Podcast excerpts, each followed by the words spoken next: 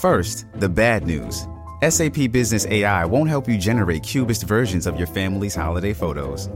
But it will help you understand which supplier is best to help you roll out your plant-based packaging in Southeast Asia, or identify the training your junior project manager needs to rise up the ranks, and automate repetitive tasks while you focus on big innovations, so you can be ready for the next opportunity. Revolutionary technology, real-world results. That's SAP Business AI. Survivor 46 is here, and so is On Fire, the only official Survivor podcast, and we have a twist this season. The winner of Survivor 45, Dee Valladares, will be joining us every week. We're going behind the scenes of the biggest moments, the how and the why things happen, and the strategy and analysis you can only get from someone like me, a Survivor winner. Listen to On Fire, the official Survivor podcast, wherever you get your podcasts.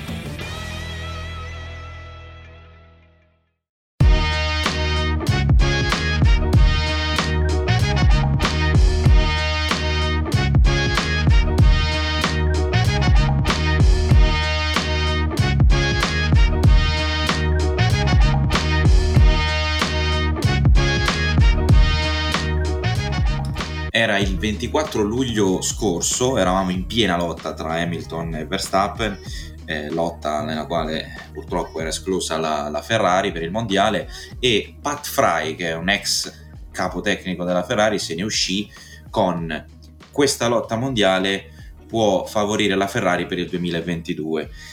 Io ti ho mandato questa screen, Alfredo, intimandoti di aiutarmi a cercare l'indirizzo di casa di Pat Fry qualora non si fosse rivelata esatta questa previsione. No, ovviamente non è che ci prendiamo la responsabilità di incitare alla violenza, però insomma, ecco, eravamo particolari, insomma, fremevamo per avere un cambio di gerarchie per la Formula 1, ed effettivamente, insomma, è arrivato dominio Ferrari che non ci si aspettava neanche nei migliori sogni possibili, che nasce probabilmente proprio, è vero, anche dalla lotta al titolo tra Mercedes e Red Bull dell'anno scorso.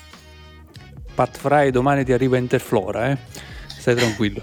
Sì, tutto a posto.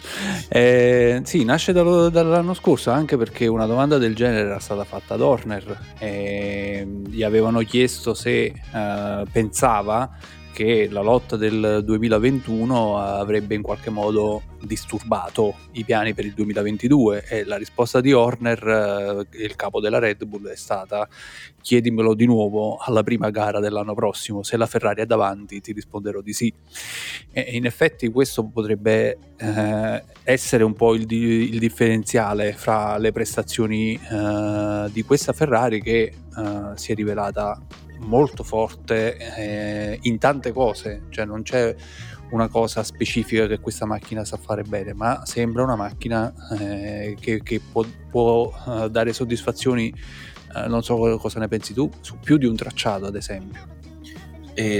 Guarda, chiaramente potrebbero esserci degli sviluppi tecnici, però stante così le macchine, se rimanessero immobili in questo momento, secondo me la Red Bull sarebbe favorita solo a Monza, viste le caratteristiche delle due macchine, perché la Ferrari sembra superiore praticamente in tutto eccetto la velocità di punta. Quindi, ripeto, se Red Bull non toglie un po' di peso, se non guadagna un po' di efficienza anche in trazione, in curva, al momento il campionato sembra proibitivo per tutti. Che poi è curioso, perché se ci fai caso un po' si sono ribaltate le cose. Ferrari sembra la Red Bull dell'anno scorso, cioè una macchina che genera tantissimi punti di carico nei settori lenti e guidati dei circuiti. Ferrari, dei tre circuiti almeno che abbiamo visto finora, Ferrari è sempre stata davanti. Non dimentichiamoci che i tre circuiti che abbiamo avuto sono più o meno simili, comunque sono stati considerati circuiti di motore, o almeno storicamente sono sempre stati considerati così. Australia era un circuito da medio carico, è diventato un circuito da basso carico dopo le modifiche che hanno fatto quest'anno al circuito. Quindi dire che una macchina che genera tantissimi punti di carico, che è avvantaggiata nei circuiti misti, nelle parti miste dei circuiti, e va così forte come va la Ferrari, Sembra che stiamo toccando per mano quello che poteva sembrare fino a qualche mese fa un sogno. Federico, secondo te, una domanda proprio da $1 milione, ma questa Ferrari è la miglior Ferrari progettata da un po' di anni a questa parte? Guarda, io insomma, la domenica mattina uno si alza, vede una gara così dominata e sinceramente mi sono tornate delle sensazioni che provavo da bambino quando i Gran Premi di Malesia, di Australia, quando c'era Schumacher. Quindi onestamente, se è vero che abbiamo detto che la Ferrari del 2020 era stata la peggiore dal 1980 a oggi, questa Ferrari, almeno nel rapporto con le altre vetture del mondiale, è la migliore dal 2004 a oggi, perché non c'è una concorrente come poteva essere la McLaren nel 2007-2008 o la Red Bull degli anni successivi o la Mercedes del 2017-2018, e quindi al momento siamo sul livello di un dominio dei tempi che non vedevamo dai tempi di Schumacher. Sì, perché poi alla fine, se non ci fosse stata la virtual safety car a Jeddah nella seconda gara, probabilmente parleremo di una tripletta di Leclerc. Bisogna anche considerare i problemi che ha avuto Red Bull, i problemi di affidabilità. L'affidabilità è tornata ad essere un fattore quest'anno, perché c'è stato un grossissimo cambio di regolamento e alla fine il numero di variabili da tenere sotto controllo è esploso. E tante di queste non possono neanche del tutto essere tenute sotto controllo, perché tanti pezzi vengono da fornitori esterni e non c'è la possibilità di controllare la qualità di questi pezzi. Red Bull ha avuto un problema nella prima gara legato al pompaggio della benzina, al prelievo della benzina dai serbatoi. Il serbatoio di Formula 1 ha due pompe, una è fornita da Magneti Marelli, l'altra è fornita da Bosch, in due punti del serbatoio. Una si occupa del pescaggio della benzina dall'alto e una si occupa del pescaggio della benzina dal basso. Red Bull al fine gara, con entrambe le macchine nella prima gara, non riusciva più a pescare benzina dal serbatoio. Questo perché la benzina quest'anno è cambiata. C'è una percentuale del 10% di bioetanolo, che è un componente molto volatile, passa dalla fase liquida alla fase gassosa con molta facilità, e sembrerebbe che Red Bull non abbia tenuto conto del surriscaldamento degli elementi che sono intorno al serbatoio, che hanno innalzato la temperatura all'interno del serbatoio e hanno provocato la vaporizzazione del bioetanolo. In questo modo il livello della benzina è sceso, il livello della benzina liquida, e la pompa non è riuscita più a pescare. Sembrerebbe, dalle prime analisi, io non so, non ne ho lette altre, non so se tu hai letto qualcosa di specifico, che Verstappen ieri ha avuto lo stesso problema. Sì, stavo leggendo proprio questo, sì. Nonostante poi ci siano state anche le interruzioni con safety car, che permettono di risparmiare in benzina, quindi il problema di Red Bull è un problema serio. E c'erano state anche in Bahrain, tra l'altro. Sì. Oltre a questo problema di affidabilità, tu prima facevi riferimento ai nuovi sviluppi.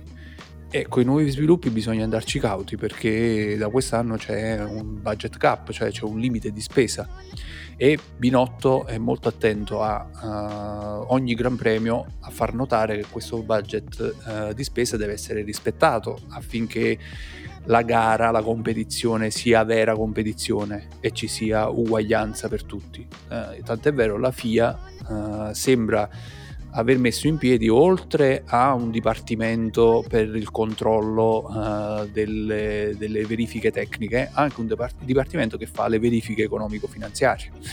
Quindi da questo punto di vista Red Bull deve capire dove spendere le poche fiche che ha in mano, e Red Bull di solito, noi sappiamo, Federico, che porta un aggiornamento praticamente ad ogni Gran Premio. Già in queste tre gare ha portato un fondo e un'ala posteriore, quindi questo è un bel tema da sviluppare, secondo me. Sì, e poi bisogna anche sottolineare che la Red Bull, a detta di tutti, ha un problema di peso, è una vettura sovrappeso, che quindi anche per questo motivo tende anche a consumare più benzina, ovviamente, e a consumare anche di più le gomme. Difatti anche in Australia hanno dovuto raggiungere un assetto di compromesso almeno da quello che hanno detto ieri, cioè per cercare di preservare le gomme posteriori, e effettivamente anche dai video on board che stavo vedendo tra Mercedes, Red Bull e Ferrari nei giri da qualifica, la Red Bull sembrava quella con un pochino più di sottosterzo, forse proprio per questo motivo, perché hanno cercato di spostare il bilanciamento un po' più sul posteriore per evitare un consumo eccessivo delle gomme posteriori.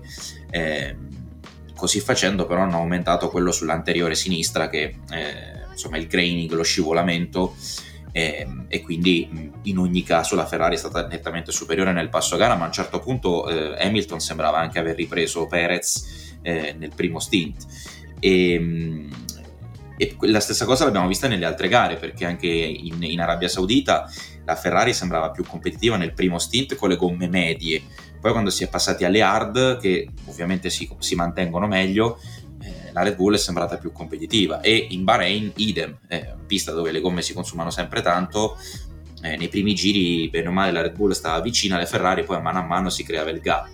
Quindi questa tentativo di dimagrimento della Red Bull sarà uno dei fattori che appunto porteranno i bibitari, tra virgolette, a fare questi aggiornamenti continui di cui tu hai parlato e che abbiamo visto anche negli anni scorsi, ovviamente, che però ovviamente saranno vincolati dal budget cap, è chiaro.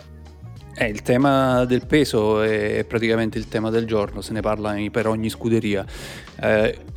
La federazione fissa di solito un peso minimo al di sopra del quale le scuderie devono stare obbligatoriamente.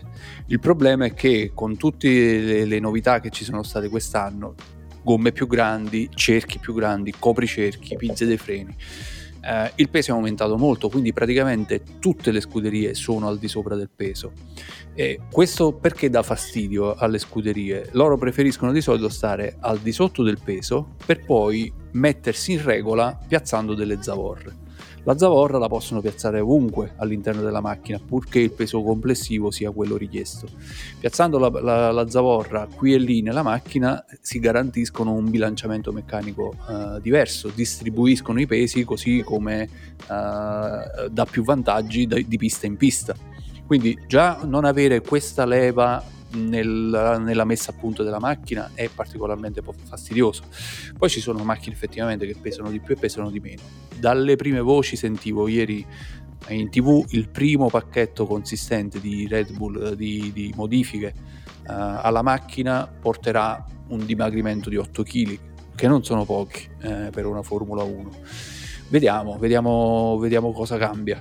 Ferrari invece, Federico, sembra al di là del peso, perché anche Ferrari ha un problema di peso, sembra però avere addirittura più margine, perché grosso modo la macchina da Barcellona non è cambiata. Sì, è la macchina più equilibrata, diciamo, almeno quello che sembra, anche perché hanno saltato le simulazioni gara, ad esempio in Arabia Saudita, però sembrano molto sicuri del loro potenziale in tutti i gran premi, per cui poi ripeto, mi sembra anche abbastanza facile da mettere a punto come macchina, trovano subito il limite nei tratti più guidati soprattutto, e gestiscono bene le gomme, insomma è la vettura più equilibrata, e anche questo aiuta forse Leclerc a gestire meglio quelle cose che forse in passato riusciva a gestire meno bene, cioè soprattutto il consumo gomme, la visione tattica della gara, forse era un po'... magari non proprio il punto debole, però diciamo il punto dove Leclerc utilizzava meno la propria forza. Leclerc lo conosciamo da sempre come un animale da qualifica e da corpo a corpo, un po' meno forse nel gestire consumo gomme, nel gestire il passo gara, e quest'anno sembra essere migliorato d'improvviso in questi aspetti, ma probabilmente anche perché la vettura gli rende particolarmente semplice questo compito, almeno da quello che possiamo vedere da fuori. Sì, questo del consumo gomme è la miglior notizia di Ferrari, è quello che fa più ben sperare tra tutte le cose buone di quest'auto, perché significa che comunque al di là della bontà del progetto c'è una corrispondenza fra i dati del simulatore e gli assetti che poi vengono provati in pista, che è quasi 1-1, ed era il punto debole delle scorse annate. ed era uno dei vantaggi notevoli su cui Mercedes ha costruito tutta la sua legacy, per esempio. Cioè, questa è una notizia fenomenale per Ferrari. Su Leclerc io ero stato critico nei suoi confronti l'anno scorso, che fosse un pilota di valore io non ho mai avuto dubbi, che avesse talento, sul talento di guida di Leclerc non si può dire niente. Quello che mi lasciava interdetto erano gli errori che metteva qui e lì, le imprudenze, ma a volte erano anche imprudenze nemmeno dettate dalla foga della gara, erano proprio errori stupidi. L'errore di Baku è stupido, un paio di errori, l'ultimo in qualifica, insomma, l'ultimo di Monte Carlo, ma io penso anche a al Gran Premio prima, o quello ancora prima di 2 o 3 anni fa, in cui lui tentò un recupero disperato, ci ha fatto godere perché fece un paio di sorpassi che a Monte Carlo sembravano impossibili da fare, e poi forzò troppo la mano e fece un incidente, se non ricordo male, alla Rascasse, e si mise fuori gara con Hülkenberg. Sì, quindi io avevo molti dubbi sulla maturità del talento di Leclerc, non sul talento stesso. Il salto che ha fatto quest'anno a livello di maturità è incredibile. Forse l'ha spiegato lui stesso dicendo quella che i media hanno preso come una battuta, ma io credo che lui fosse estremamente serio, perché lui diceva: io sono abituato a stare davanti, nelle serie in cui ho corso ero sempre tra i primi, e stare davanti mi toglie pressione, mentre ad altri piloti al contrario la pressione aumenta. E questa è una caratteristica, secondo me, del talento e del carattere di Leclerc, non da poco. Sì, perché comunque uno degli step che solitamente si fanno dalle formule minori alla Formula 1 è che almeno il primo anno uno deve abbassare le proprie pretese, no? Perché chiaramente difficilmente hai una macchina da titolo al tuo primo anno in Formula 1, e quindi evidentemente sì, poi è riuscito a ricalibrarsi meglio su questi aspetti, e forse era anche un po' più frustrato. L'anno scorso ha perso il conflitto interno con Sainz, forse un po' più di frustrazione, diciamo, perché comunque Sainz era il primo anno in Ferrari, era in ascesa, non ha ancora vinto un Gran Premio, mentre Leclerc già nel 2019 insomma aveva dimostrato di essere un pilota potenzialmente da titolo mondiale, e poi ritrovarsi con le Ferrari degli 2 anni successivi è stato un po' frustrante per lui. E quest'anno direi che anche nel loro confronto non è che, al di là degli errori che ha fatto in Australia, non è che Sainz stia facendo male, è che semplicemente Leclerc si è riavvicinato di più al proprio potenziale massimo, forse addirittura lo ha alzato un po', mentre Sainz forse l'anno scorso, questi ultimi 2 anni, diciamo, ha già forse toccato al proprio limite, che a livello di talento di guida difficilmente sarà alla pari o al di sopra di quello di Leclerc. E quindi se tutti e due danno il 100% è chiaro che Leclerc ha quel qualcosa in più. Ma per me c'è una sostanziale differenza fra il talento di Leclerc e il talento di Sainz. Io non credo che Sainz non abbia talento, anzi, però c'è una differenza, e ancora una volta nelle parole dei piloti, a saperle leggere bene, si capiscono tante cose. Leclerc ha detto questo weekend alla fine delle qualifiche: io nel weekend ho lavorato tanto provando differenti cose, però ho molto molto pasticciato qui e lì. Soltanto all'ultimo giro dell'ultima sessione di qualifica del Q3 ho messo tutto insieme ed è uscito il giro perfetto. Cioè, questa capacità di sintesi che in Leclerc è innata è la parte sostanziale del suo talento, è proprio il cuore del suo talento, cioè la capacità di continuare nel lavoro ma continuamente pensare a come risolvere i problemi che la pista pone e tirar fuori, quando serve, la soluzione da dentro, non dalla testa ma dal corpo, interiorizzare quello che sono le sfide della guida e uscire poi distinto con la soluzione. Sainz invece al contrario è un pilota molto cerebrale, cioè si deve convincere di certe soluzioni, le deve provare, deve studiare i dati, deve modificare l'assetto per poi verificarne le differenze in pista, cioè ha bisogno di un tipo di lavoro completamente diverso magari da quello di Leclerc, e in condizioni diverse. Sainz ha avuto tra sabato e domenica tanti piccoli problemi che hanno interrotto questo tipo di flusso di lavoro lineare di cui lui ha bisogno. Quindi questi piccoli inconvenienti, al sabato la bandiera rossa, la domenica il cambio del volante e via dicendo, lo hanno in qualche modo minato nelle sue certezze, messo i bastoni tra le ruote. Leclerc invece nel caos comunque riesce a tirar fuori quei 2 decimi che ha in tasca nel giro buono, sintetizzando il meglio che ha potuto tirare fuori dall'esperienza che ha fatto, al di là di come abbia fatto l'esperienza, in maniera pulita o in maniera caotica.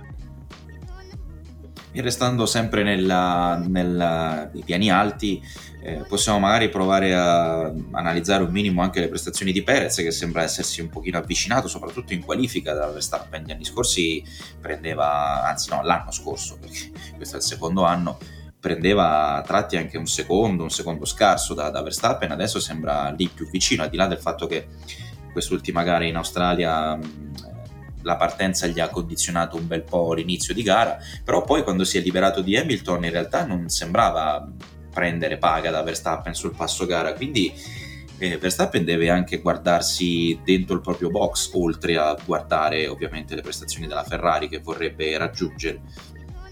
Sì, secondo me le buone prestazioni di Perez sicuramente sono dovute a un ambientamento che il pilota comunque ha completato all'interno del team, però sono anche spia di quanto la Red Bull sia lontana da dove vorrebbe essere. Verstappen si è lamentato tutto lo scorso weekend del sottosterzo, della mancanza di equilibrio della sua macchina, è molto infastidito dal sottosterzo, quindi anche lì secondo me quando poi la macchina troverà il suo equilibrio, Verstappen troverà il modo di tirar fuori quel tot in più che lui ha in tasca.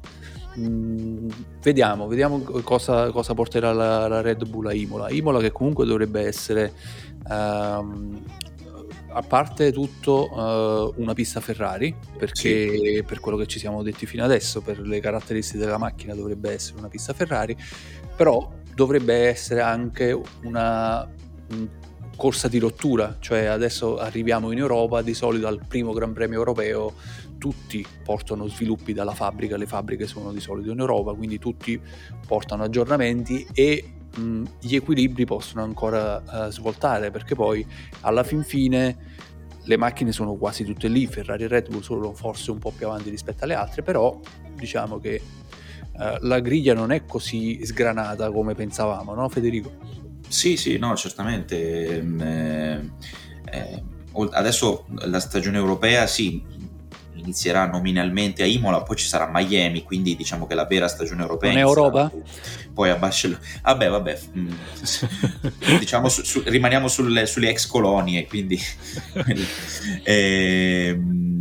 Miami, che sarà un tracciato sarà sconosciuto, e dove anche la Mercedes ci si attende insomma che porti degli sviluppi, perché il progetto estremo che sembrava dover essere o strabiliante o invece tra virgolette fallimentare relativamente ovviamente alle loro ambizioni, sembra essere più la seconda delle ipotesi, almeno al momento, anche se in Australia qualche piccolo guizzo si è visto.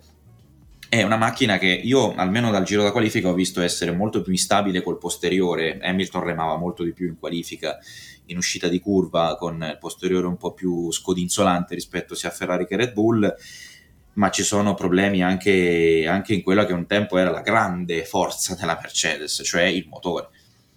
Eh sì, Mercedes dal punto di vista dell'aerodinamica ha tentato la giocata, nel senso che in pratica da Barcellona a Bahrain, i 2 test che si sono svolti prima dell'inizio della stagione, ha cambiato la macchina. Quindi i primi 3, ho io la sensazione che nonostante loro continuino a parlare di evoluzione, siano 2 progetti differenti, quindi i primi 3 giorni di sviluppo, i primi 400 giri l'ha praticamente buttati via. E adesso li sta pagando, perché esperienza la sta facendo in pista durante i weekend di gara, lì dove dovrebbe concentrarsi solo sulla prestazione. Quindi in questo momento Mercedes ha tentato un azzardo, confortata dal fatto che nelle simulazioni e nella galleria del vento questa soluzione l'aveva convinti, perché loro sono straconvinti di avere rispetto all'altra macchina un secondo e mezzo di vantaggio. Altrimenti non avrebbero portato avanti questo progetto. Purtroppo però in pista abbiamo visto i problemi che hanno avuto. Hanno avuto un porpoising da morire. Ce l'ha anche Ferrari, ma in questo momento riesce a gestirlo. Ha porpoising che impedisce a Mercedes di utilizzare degli assetti più aggressivi, di avere la macchina più bassa da terra, di avere più prestazione per i propri piloti. Ha problemi di motore, perché nonostante Toto Wolff abbia tentato nelle prime due gare di dare la colpa a qualcun altro, credo nei suoi discorsi intendesse puntare il dito verso la benzina, invece alla fine ha dovuto ammettere che i motorizzati Mercedes sono un pizzico più dietro. Io non farei molto affidamento sui risultati di ieri, perché storicamente Australia, se ti ricordi, è sempre stata una pista a sé, non ha mai dato indicazioni sul resto del campionato, se ti ricordi. In particolare poi abbiamo visto che Mercedes era in difficoltà, ha fatto qualche passetto in avanti, McLaren era in difficoltà, in Australia è andata davanti, Alpine lo stesso, e Alonso ha detto per esempio di Alpine che loro non hanno portato nessun aggiornamento, erano praticamente con la stessa macchina di Abu Dhabi. Quindi sui risultati dell'Australia dell'Arabia Saudita, scusami. No, dicevo, perché sui risultati dell'Australia lascerei perdere, perché non penso che siano veritieri di quello che poi vedremo da Imola in avanti. Sì. Su Mercedes io penso che loro alla fine riusciranno a trovare la quadra. Il problema è quanto tempo ci metteranno, perché ad Imola dovrebbe debuttare una nuova ala, perché il grosso dei loro problemi è proprio l'efficienza aerodinamica. Loro fanno fatica a portare la velocità massima in pista, in rettilineo, perché pare che questa nuova aerodinamica delle pance abbia creato una grossa area di disturbo nella zona posteriore, nella zona superiore e frontale dei pneumatici, che pensano di risolvere con il disegno di una nuova ala. Vediamo cosa succederà anche dal punto di vista del motore. Sul motore, Federico, noi nella scorsa puntata, se ti ricordi, avevamo alzato una bandierina per dire che era praticamente l'incognita più grossa di tutte, perché Ferrari avrebbe portato una nuova parte termica e nessuno sapeva poi in pista come si sarebbe comportata. Red Bull ereditava i motori da Honda e decideva di lavorarci in casa senza un fornitore esterno. Mercedes veniva da un finale della scorsa stagione con tantissimi problemi di affidabilità, quindi adesso questi punti interrogativi cominciano a svelarsi. Sì, tra l'altro il problema del motore Mercedes si è evidenziato soprattutto in gara, perché la Mercedes pare che abbia rispetto alle altre il cosiddetto clipping. Che cosa significa? Che loro evidentemente non recuperano abbastanza energia elettrica durante la gara, mentre in qualifica ovviamente lo puoi fare, lo fai nel giro di lancio e il giro da qualifica lo fai sempre a massima carica. In gara invece evidentemente loro non riescono e sono costretti ad adottare delle mappature che tagliano la potenza alla fine del rettilineo. Ovviamente scelgono la fine del rettilineo perché la vettura è già lanciata e quindi lì, anche tagliando per pochi istanti la potenza, comunque la velocità diminuisce di poco. Quindi chiaramente Toto Wolff non può dare la colpa solamente alla benzina, e anche perché vedendo le velocità in qualifica, al netto dei rispettivi assetti, Hamilton non era così lontano da Leclerc come velocità di punta alla fine dei rettilinei. Quindi evidentemente il problema c'è soprattutto in gara dal punto di vista, parliamo esclusivamente della velocità di punta ovviamente.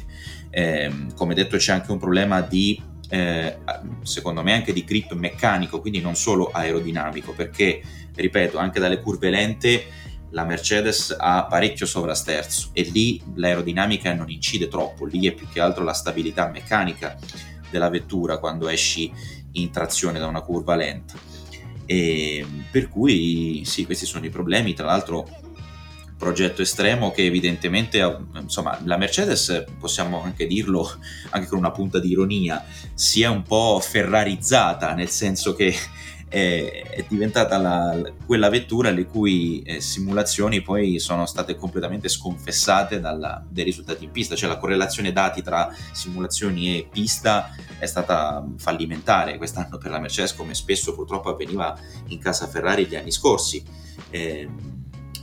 per cui poi sì, come dici tu, anche il porpoising, loro hanno dovuto alzare la vettura da terra, mentre invece la Ferrari si è permessa di tenerla più bassa. Leclerc ha detto ironicamente mangerò un po' di meno, sapendo che sarebbe, insomma, oscillata parecchio la vettura, per cui sì, una marea di problemi.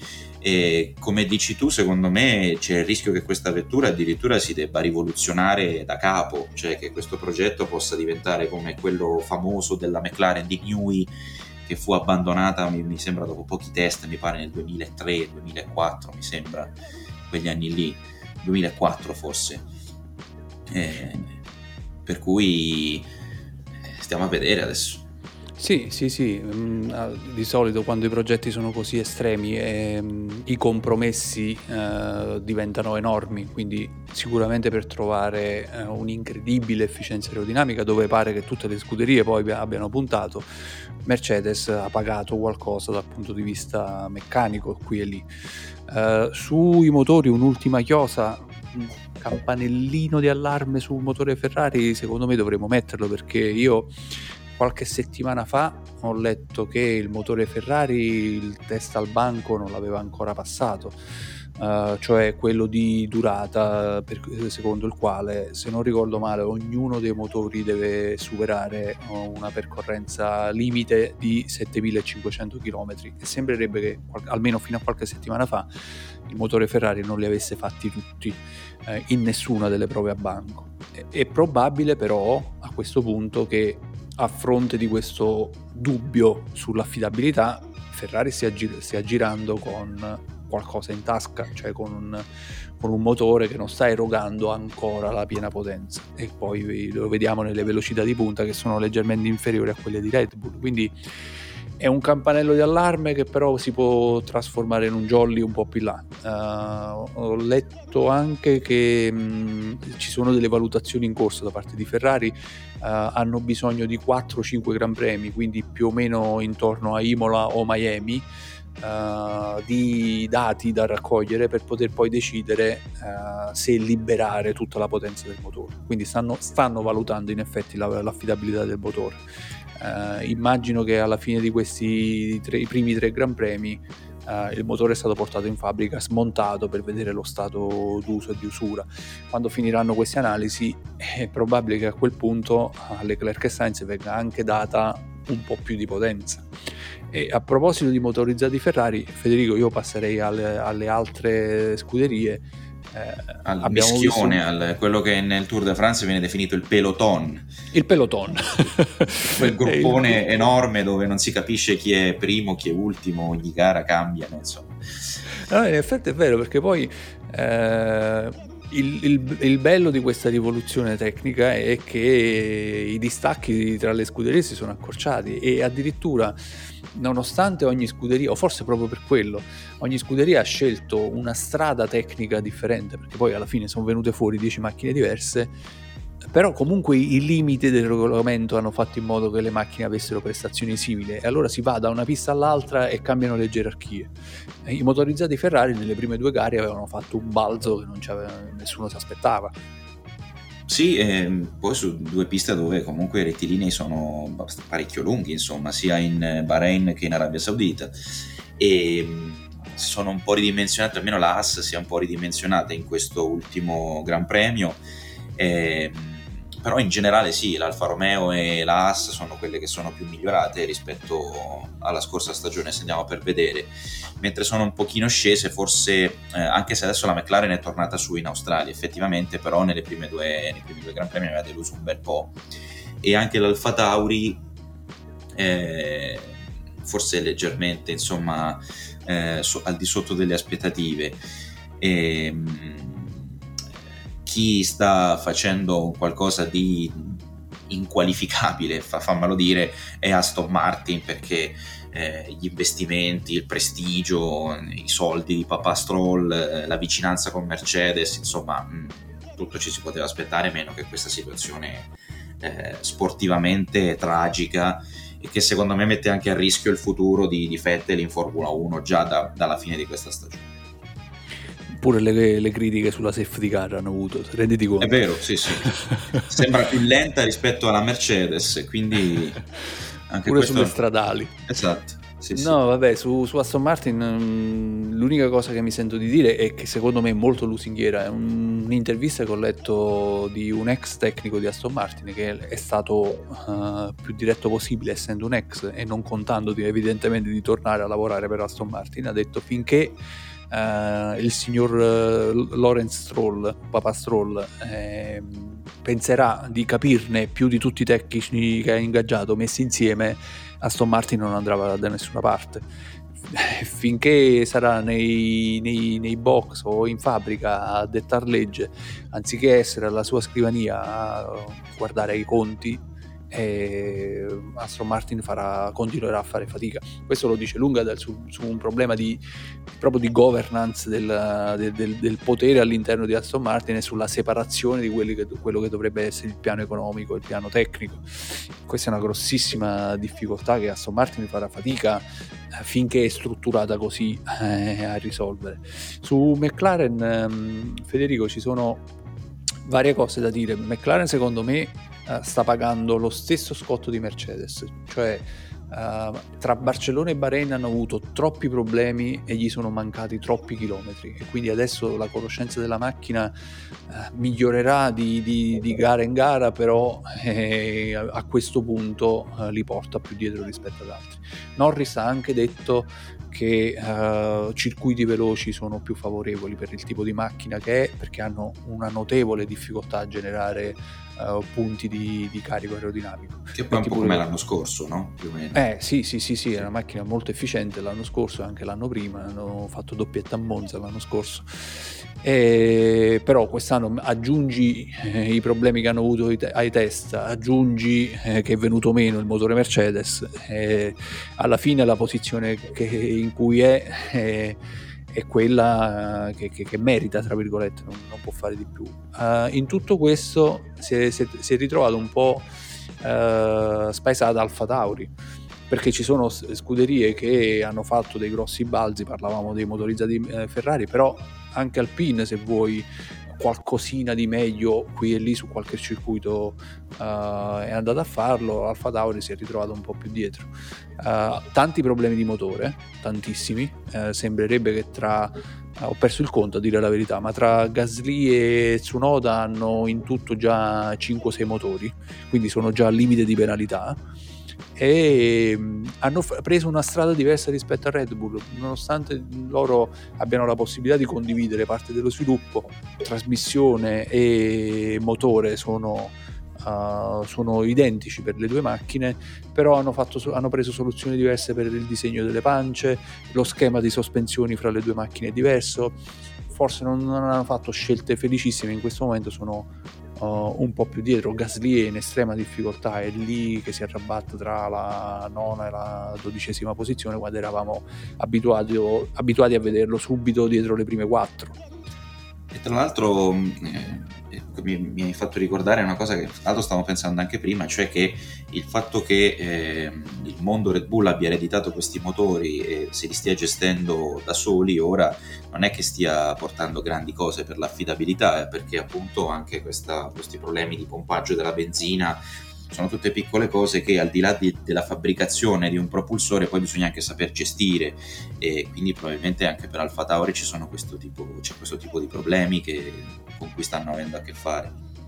Sì, ma non è banale quello che sta succedendo, cioè non ci si inventa motoristi dall'oggi al domani, è stata una scelta anche superficiale da parte di Red Bull, se vuoi. È vero che ci sono tante gare, che questo è il campionato più lungo di tutti e c'è possibilità di recupero, però insomma gli zeri iniziano a contare, più la possibilità di andare prima in penalità, prima degli altri.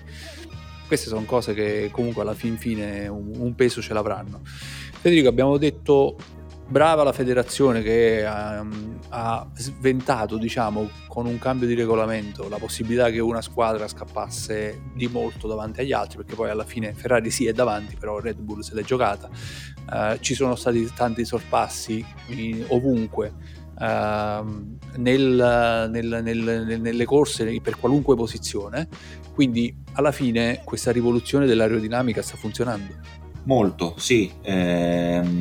Sinceramente ti dico, guarda, non ne potevo più di sentire deve fare il sorpasso entro due giri, altrimenti poi si riscaldano le gomme, che poi era giusto, per carità, perché era quello che avveniva, no?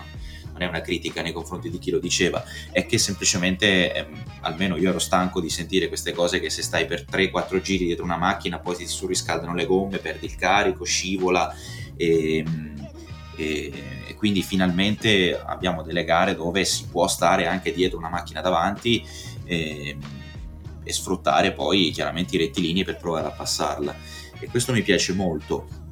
Non mi convince tutta questa desiderio di spammare questo, il DRS praticamente dappertutto. Tra poco lo metteranno anche non so, nel mini rettilinei dopo, adesso visto che c'è Imola dopo la Tosa, magari poi lo tolgono quando scollina, lo mettono di là all'uscita della corsia box, esatto, sì, oppure giù in discesa verso la Rivazza, insomma lo metteranno dappertutto. Io non sono contro il DRS a prescindere, perché è ancora purtroppo necessario, soprattutto in certe piste, però francamente come è stato gestito ad esempio in Arabia Saudita ma anche in Australia sono stati piazzati un po' troppi, ecco. Però in generale a me piace questa Formula 1, perché ricordiamolo che in Australia fino a quando si correva, fino a 3 anni fa, era diventato praticamente impossibile sorpassare anche con il DRS, quindi insomma, finalmente delle vetture che ci permettono di vedere delle gare, giustamente come diceva Marc Gené, delle gare più cartistiche.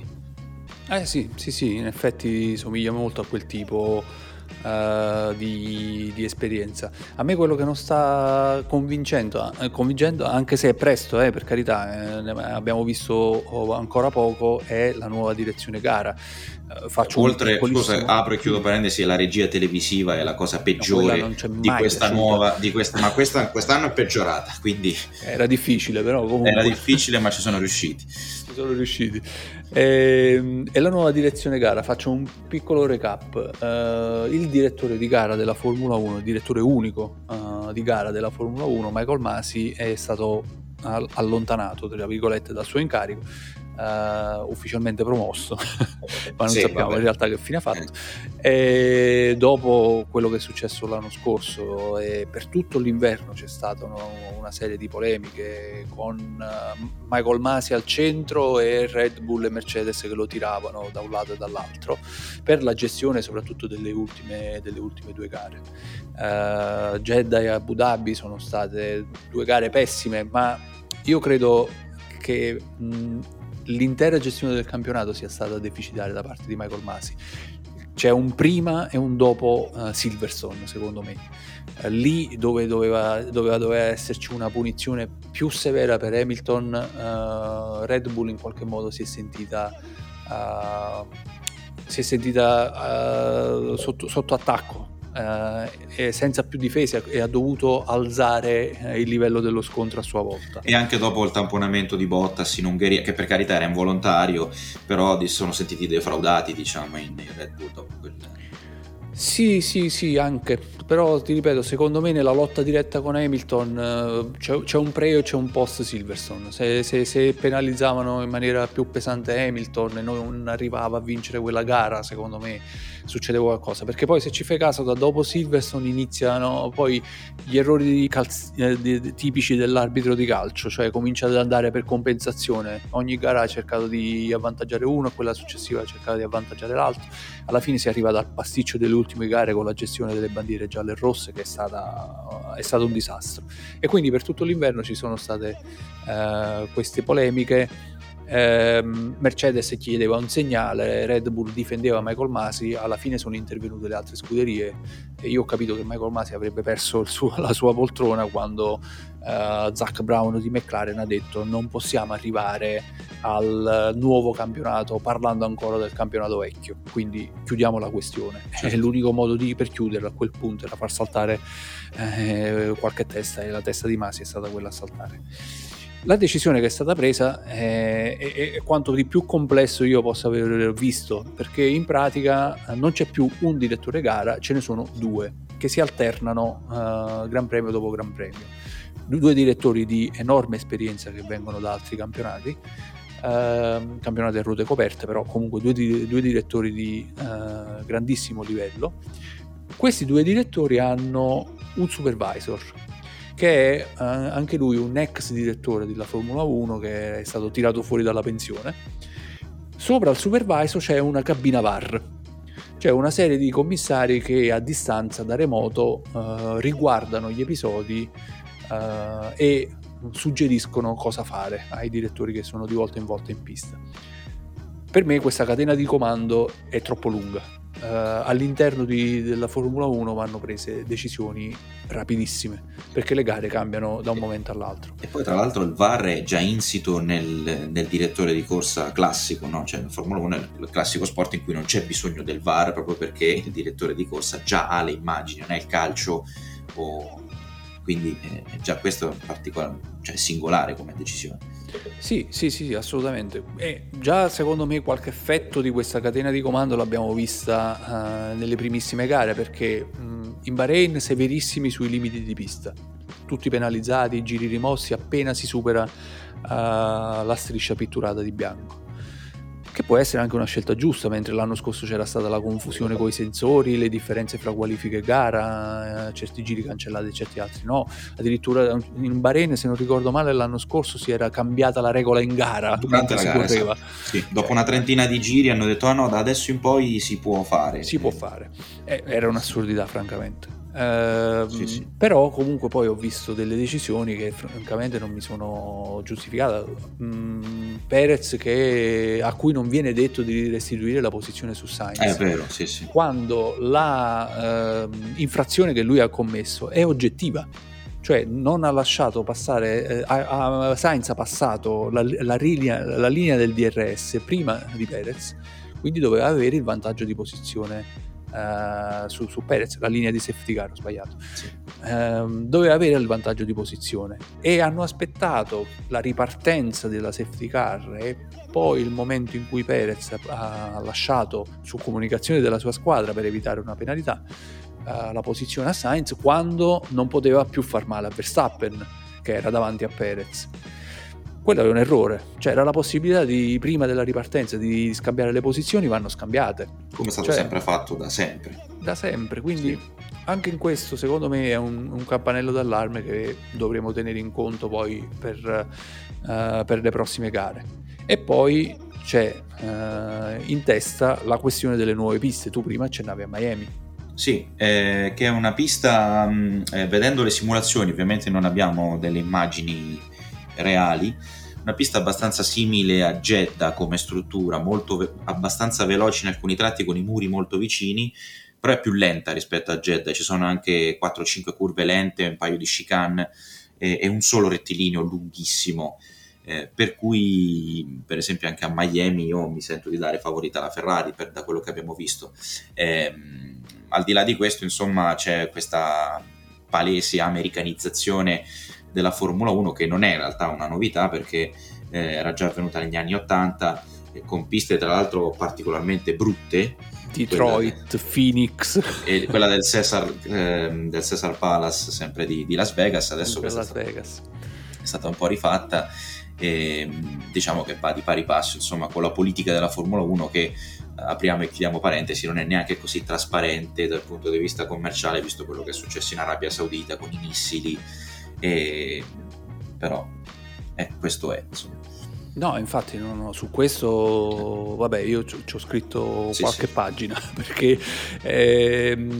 l'atteggiamento della Formula 1 non si può neanche definire ambiguo, perché loro vanno chiaramente in questi posti dove c'è ambiguità politica, dove ci sono dove c'è uno scarso rispetto dei diritti umani, cioè lì dove c'è un governo che vuole ripulire la propria immagine arriva la Formula 1 con un grande evento. Non è il caso di Miami e Las Vegas, per carità, anche se gli americani, lasciamo perdere. Però voglio dire, Formula 1 da questo punto di vista non fa nulla per in qualche modo celare la propria immagine. Su queste piste io capisco i vantaggi commerciali, però non capisco poi il senso sportivo di correre, se ancora vale di parlare di sport per la Formula 1 e per altri sport moderni, perché abbiamo visto anche in queste gare, Federico, le gare sui cittadini sono molto particolari, sono gare spezzettate, sono gare in cui poi è difficile sorpassare. Le piste classiche, adesso vedremo una differenza tra le tre gare di quest'anno e Imola, che sarà una differenza enorme, cioè in termini di guidabilità cambia tantissimo. L'idea della Formula 1 di portare su questo tipo di piste i gran premi, per poi minacciare di eliminare classici come Spa, è qualcosa che francamente è inaccettabile. Cioè loro stanno spingendo ad avere si è capito ormai che la direzione è andare verso stagioni lunghissime, domenicali, che il CEO della Formula 1 ha parlato anche di stagioni di 30 gare. È francamente una corrono cosa, il mercoledì come la Champions League, penso di sì, a questo giovedì punto, cioè, domenicali, le settimane sono 52, cioè è veramente difficile anche per i lavoratori della Formula 1, cioè il paddock si monta al mercoledì e alla domenica sera lo si rismonta, ci deve essere il tempo di impacchettare tutto, riportare il materiale su un altro circuito e rimontare da capo. E non si può stare sempre in giro, c'è gente che c'ha famiglia. Poi, a parte che è pericoloso pure per i piloti, perché lo stress di essere in pista per un weekend intero ogni 4 giorni, perché poi i weekend consecutivi di gara, all'aumentare delle gare, saranno necessariamente di più. Quindi è una direzione veramente poco chiara. L'idea di penalizzare i circuiti classici per queste nuove piste a me non piace del tutto, non piace per niente.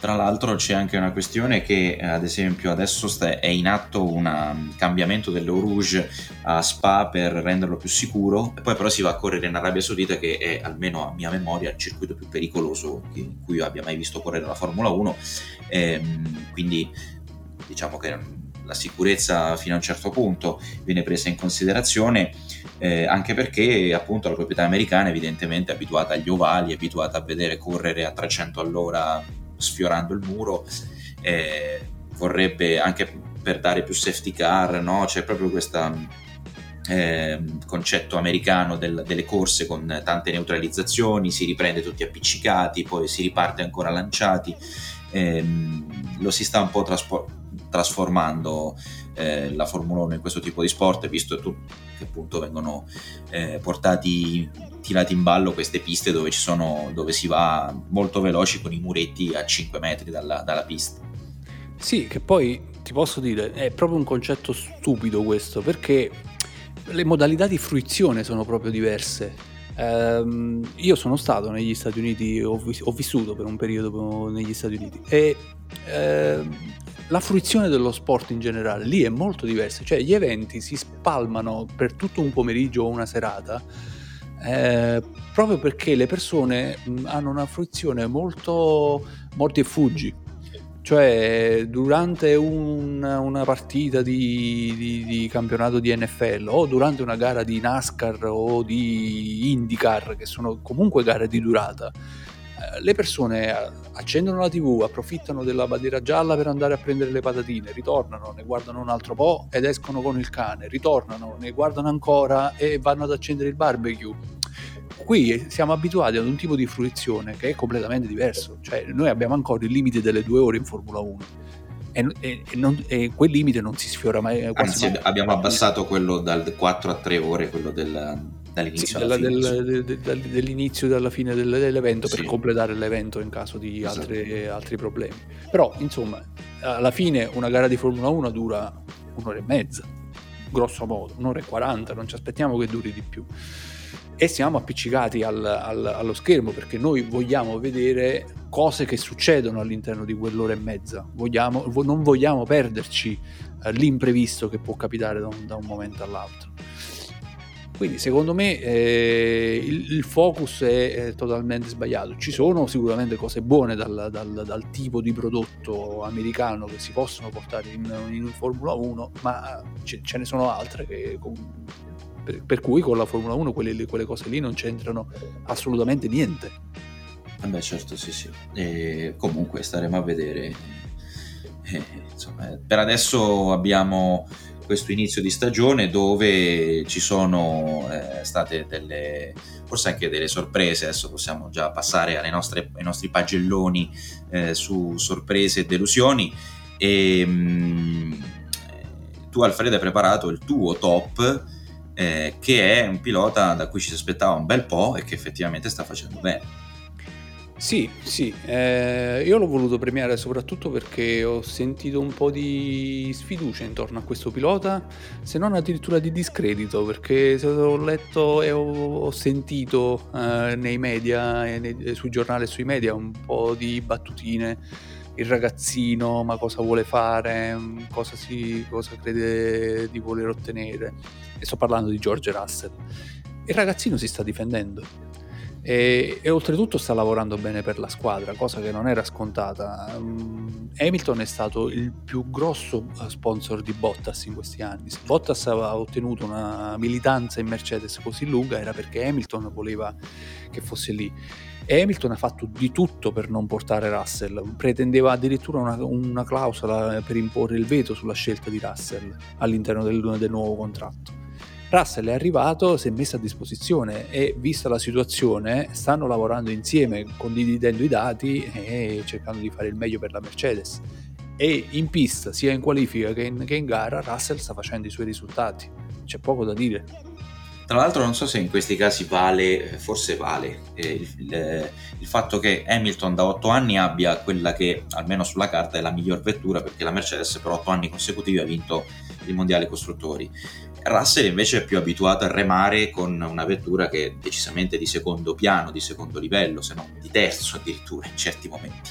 Quindi non so se in questo momento in cui la Mercedes è in difficoltà forse Russell riesce a trovare po' meglio il limite rispetto a quelle che sono le sue capacità, ovviamente, rispetto a un Hamilton che invece è più abituato ad avere una macchina efficiente. Però questo non so se è un luogo comune oppure se è quello che sta realmente avvenendo in casa Mercedes.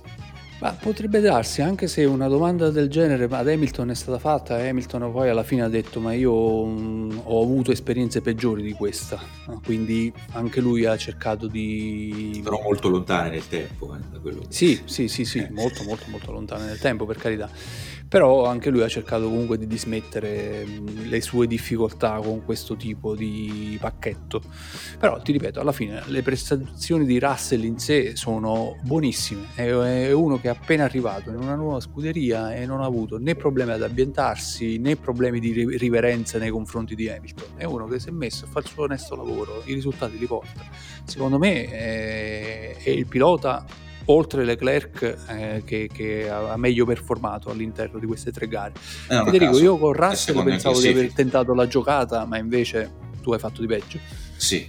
O di meglio. Sì. Io ho fatto di meglio perché ho scelto quello che in teoria forse è il pilota meno performante della Formula 1, stiamo per vedere, però la mia scelta è più una scelta di, come dire, di incoraggiamento, viste le aspettative anche che avevamo su di lui, e che tutto sommato, visto che abbiamo tirato in ballo Bottas, gli sta dietro con la stessa macchina, però non sta facendo così male, e cioè ovviamente Guan Yu Zhu, che è il debuttante di questa stagione, che veniva da 3 anni di Formula 2 senza aver mai vinto il campionato, però comunque trovando a man mano una certa continuità, pur non essendo assolutamente un fuoriclasse. Però non ha fatto errori, questa è la cosa più importante, cioè che comunque, a parte sì qualche frenata un po' mancata, però non ha fatto quei classici errori che ci si aspetta anche ripetutamente, no? da uno che viene dalla Formula 2, tra l'altro, che tra l'altro non è un fuoriclasse come lo erano Leclerc, Russell e Norris, no? Quindi sta andando bene. Tra l'altro ieri in Australia ha corso su una pista dove non aveva mai girato, e quindi tutto sommato la mia scelta è quella di un incoraggiamento per lui, che man mano però dovrà ridurre il gap da Bottas, insomma, visto che si arriva anche in piste dove ha corso parecchi anni. Sì, pilota anche lui che ha avuto i suoi sfottò, però alla fine il lavoro lo sta facendo, ha portato la macchina in Q2 quando doveva, che era quello che si aspettava da lui, l'ha portata al traguardo quando non ha avuto problemi, cioè nulla da dire.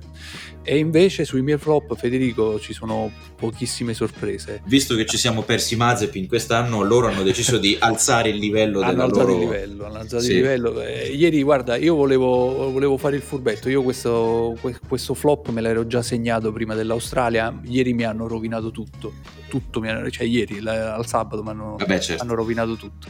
Sto parlando di Stroll e Latifi, che al di là di quello che hanno combinato in quell'incidente incomprensibile per me, poi alla fine è stato penalizzato Stroll, ma non so per cosa che lì davvero la dinamica di quell'incidente è totalmente incomprensibile, ma sono comunque due che davvero io faccio fatica a capire, oltre a essere piloti paganti, a portare soldi con le loro sponsorizzazioni nelle casse delle scuderie che li fanno correre. Io non so sinceramente perché sono lì in Formula 1. Stroll è praticamente il proprietario della scuderia, lavorano per lui, e Hülkenberg scende dall'aereo con un piede zoppo e un occhio chiuso e gli si piazza davanti. Senza aver mai provato una macchina con questi cerchi da 18, con questa aerodinamica, è incredibile questo. È una roba imbarazzante, guarda. Latifi la stessa cosa, aveva cominciato a farci vedere qualcosa dopo anni di Formula 1, aveva anche fatto qualche prestazione, aveva guadagnato punti, aveva fatto qualche prestazione in cui addirittura si era messo dietro lo stesso Russell, quindi cominciava a farci vedere qualcosa. Appena gli hanno tolto le certezze del vecchio progetto passando alla nuova Formula 1, è tornato un disastro, anche forse peggio di come lo ricordavamo. Cioè sinceramente piloti così basta. E sta prendendo le scopole da un pilota che comunque per un anno non ha guidato in Formula 1. Albon, pure lui un paio d'anni forse, che non aveva visto una Formula 1 e già se lo mette dietro in tutte le gare, qualifiche e gara. Andiamo su. Sì, per forza. Il talento medio di questa Formula 1 è molto alto, quindi non è più la Formula 1 di una volta, quando anche la Formula 1 che aveva più di 20 macchine in pista, dove capitava lo scappato di casa e uno lo sopportava. No, adesso no, cioè il livello medio del talento è veramente alto. E purtroppo sono a casa altri, tra cui anche Piastri e altri piloti che insomma meriterebbero un bel po' di più rispetto a chi porta queste valigie pesanti. Per quello che mi riguarda, io forse sarà anche un problema mio di aspettative, però io ho scelto come flop più generale l'Alpine Renault, semplicemente perché io mi aspettavo, visto anche che ha messo sotto contratto Alonso proprio in virtù di questi cambi regolamentari, non sta facendo così male neanche rispetto ai test, però io mi aspettavo in generale che un colosso come Renault, che è comunque una casa costruttrice ufficiale, potesse fare qualcosa di meglio da questo cambio regolamentare, proprio perché appunto insomma 2 anni fa durante la pandemia Alonso aveva sottoscritto il contratto e poi si è fatto un anno di recupero, se vogliamo chiamarlo così, però comunque l'Alpine in questo momento difficilmente può essere competitiva per il podio se non succede qualcosa là davanti alle 6 vetture che in questo momento le stanno chiaramente davanti, e poi anche in Australia l'è stata davanti la McLaren, quindi non so, forse tu ti aspettavi più o meno questo dall'Alpine, ma sicuramente dai test sì, però io in generale magari dal nuovo ciclo della Formula 1 mi aspettavo qualcosa di più, e invece insomma sarà difficile quest'anno. Il problema forse è proprio, come dicevi tu, è un problema di aspettative, perché io se confronto le prestazioni di Alpine dell'anno scorso con quelle di quest'anno vedo una progressività, uno sviluppo del lavoro con piccoli progressivi miglioramenti. Alpine invece ci ha fatto credere di avere qualcosa in più in tasca, perché le dichiarazioni sono state roboanti, dopo Barcellona o dopo Bahrain, non ricordo male, dopo Bahrain credo, dopo Bahrain mi pare, sì. Il team principal ha detto andiamo per la pole position, così sì. Dal nulla. E Alonso pure durante l'inverno con l'hashtag El Plan, dove lui varava questa campagna per tornare alla vittoria. Nel 2022, non più in là, perché comunque Alonso quanto ha? 41-42 anni, sì. È in scadenza, se non ricordo male, Alonso, quindi sì. Anche lì con Piastri che scalpita, Alonso 42enne, Ocon che va a punti regolarmente, e qualche considerazione, qualche gatta da pelare in Alpine ci sarà, cioè devono decidere comunque una direzione, a chi affidare la direzione tecnica, perché poi alla fine il pilota è anche quello che spinge la macchina in una direzione piuttosto che in un'altra, quindi per Alpine non c'è molto da aspettare ancora. Forse hanno fatto una stupidaggine a non offrirsi ad un'altra scuderia per rifornirgli dei motori, perché Renault è l'unico motorista che fornisce una sola scuderia, è la scuderia ufficiale, e forse le mancano i dati che su altre, montando il motore su altre macchine, avrebbero potuto ottenere in cambio, e anche dal punto di vista aerodinamico magari, no? Come vediamo spesso con Mercedes, Williams o Ferrari, Haas, insomma avere una scuderia satellite ti aiuta in quel caso. Sì, forse una partnership del genere poteva essere sottoscritta, c'era l'opportunità del vuoto lasciato da Honda in Red Bull, Alpine non si è fatta trovare pronta, Renault non si è fatta trovare pronta, e adesso si inizia a parlare, non da subito, però si inizia a parlare di un ingresso di Audi che sembra voler riversare milioni di euro sulla Formula 1, e ancora non si capisce se intende fornire un motore a Red Bull, se intende comprarsi tutta la McLaren e rimarchiarla col marchio Audi, o entrambe le cose. Quindi secondo me Renault ha perso una chance, sicuramente sì, però staremo a vedere. Direi che questa che era la 10ª puntata di Lauda, quindi anche noi arriviamo in doppia cifra, e quest'anno insomma sarà importante seguire, non tanto noi, speriamo di farci seguire, ma forse sarà abbastanza facile seguirci visto come sta andando la Ferrari. Insomma, l'anno scorso abbiamo avuto un titolo che si è deciso all'ultimo giro dell'ultima gara, quest'anno abbiamo la Ferrari che sta dominando, per ora siamo fortunati. Ma io me la tengo così, guarda, non ci tengo ad avere il finale dell'anno scorso, preferisco proprio il dominio barbaro, non me ne frega niente, abbiamo un cuore solo del resto, quindi insomma, cerchiamo di preservarcelo per bene. L'appuntamento quindi della Formula 1 il prossimo sarà Imola, dove dicono che sia già tutto esaurito e insomma tutto è apparecchiato per quella che sarebbe una grande festa, ma andiamoci. Io voglio solo una cosa, voglio che portano sotto al podio la folla in trionfo Mattia Binotto come l'allenatore nel pallone, la scena finale, e che ci ricorda che lui è stato capitano della sua squadra di calcio quando sì, certo. Questo dovremmo ricordarlo in ogni puntata, e ho approfittato adesso per ricordarlo. Bravo. Bene, grazie per averci seguito, e appuntamento quindi alla prossima da Federico Principi e Alfredo Giacobbe. Ciao a tutti, buona Formula 1.